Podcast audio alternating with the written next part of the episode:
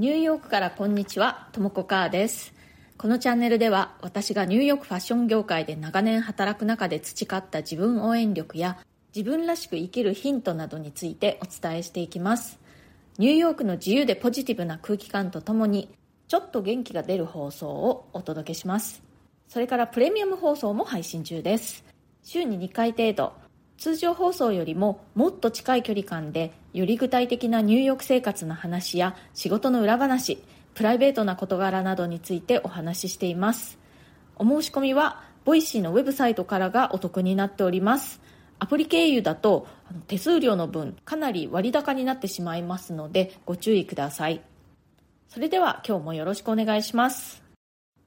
まず最初にお知らせをさせてください。今週の日曜日5月7日の日本時間21時30分からプレミアム限定の生放送をやります。コメントのお返しをしたり、ご質問にその場でお答えしたり、あとは雑談みたいな感じで、ゆるい感じでお話ししようかと思っています。今日はですね、子どもボイシーということで、子どもの皆さんに向けて私が子どもだった頃のことを振り返ってお話ししてみようと思います。私が子供だった頃にね、漠然と将来に対して不安に思っていたこととか、それが自分が実際に大人になってみると、なんだそういうことかって分かったことなんかをお話ししようと思います。私自身がね、子供の頃にこういうことを知りたかったなっていうところから、そういう観点からお話ししています。元子供の皆さんもぜひ一緒に聞いてください。それでは子供ボイシー、次のチャプターからスタートです。こんにちは、私の名前はともこかーと言います。私は日本で生まれて日本で育ったんですけれども、大人になってからアメリカのニューヨークというところに引っ越してきました。そしてそれからはね、もうずっとニューヨークで生活をしています。仕事はデザイナーです。何をデザインしているかというと、洋服だとかバッグとか小物なんかの模様があるでしょ。お花の柄とかチェックとか水玉模様とか、そういう模様をデザインする仕事です。私は子供の時にね、自分はちゃんと大人になれるのかなって少し心配をしていました。いつもそのことを考えてたわけではないけれども、時々考えては、私ちゃんと大人になれるのかな、なんだかなれる気がしないなんてね、思ってたんですよね。なんでかっていうと、周りのね、大人、自分のお父さんお母さんだとか、おじいちゃんおばあちゃんだとか、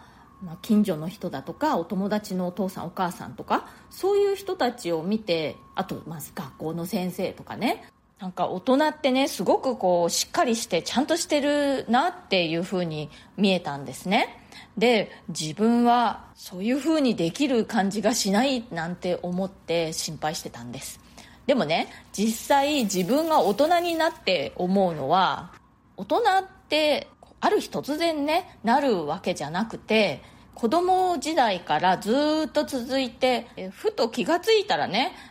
大人になってたみたいな感じなのね。で、子供時代の自分と今の自分と比べてみるとね、根っこの部分はあんまり変わってないんじゃないかなって思います。子供時代の自分と今の自分とずっと一続きの同じ人間なんだなっていうのが、今になるとすごくよくわかるの。子供の時はね、子供と大人ってもう全然違う生き物みたいな風に思っていたけれども、実際自分が大人になってみると、子供の時の自分と今の自分はもう同じともこっていう人間なんだっていうことが分かりました。子供にもね、いろんな人がいるように、大人にもいろんな人がいて、あなたはあなたのままで大人になっていくからね、心配しなくていいんです。誰も心配してないかもしれないんだけれども、私自身のことを考えるとね、思い出してみると、ちょっとそこのところが心配だったので、もしかしたら同じ風に考えている人もいるんじゃないかなと思って、こういうお話をしています。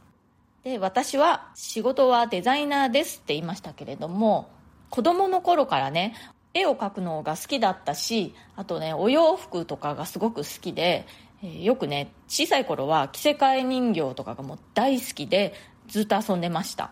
あと可愛い女の子の絵を描いて、洋服とかもちゃんと描いて色を塗ったりするのも大好きでした。あとはフェルトでいろんなね、小さいお人形とかを作ったり、あとね、自分の洋服とかバッグとかも自分でね、作って使っていました。もうね、小学生ぐらいの時からそういうことはしていました。でもね、私ずっと子供の頃、大人になったら何になりたいかが分からなかったのね。で、高校生になっても分からなくて、大学生にもなっても分からなくて、分からないままとうとう大学を卒業してしまって、その後とある会社で働き始めました。だけどもね、なんかね、ちょっと違うなって思って、その仕事があんまり好きになれなかったのね。で、それでこれじゃダメだと思って、じゃあ何をしようって思った時に、そういえば子供の頃から私ずっと身の回りのものをね、デザインしたり作ったりするのが好きだったなっていうことを考えて、それでもう一回ね、学校に行ってデザインの勉強を今度はしました。それでやっとデザイナーになりました。で、大人になってね、何すればいいかのヒントっていうのは、そうやってもう子供時代にね、自分の中にあったりします。だから子供のあなたが今好きだなと思っていることだとか、凝っていることだとか、得意なことっていうのは大事にした方がいいです。で、まあね、そういう好きなこととかもどんどんね、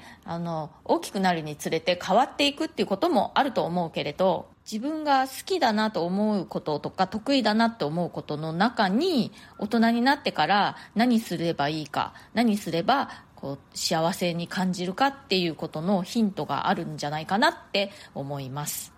別にね、それはその大人になってその仕事をしなくちゃいけないっていうことではないと思うんだけれども、例えば私はそのお洋服作ったりとかね、絵を描いたりすることが好きだった他には、お話を書いたりすることも好きだったし、お料理とかね、お菓子作りも好きでした。でね、そういうことは今は別に私の仕事ではないけれども、家でね、自分で料理作ったり、時々はお菓子を作ったりして、それは楽しいなっていう感じです。で、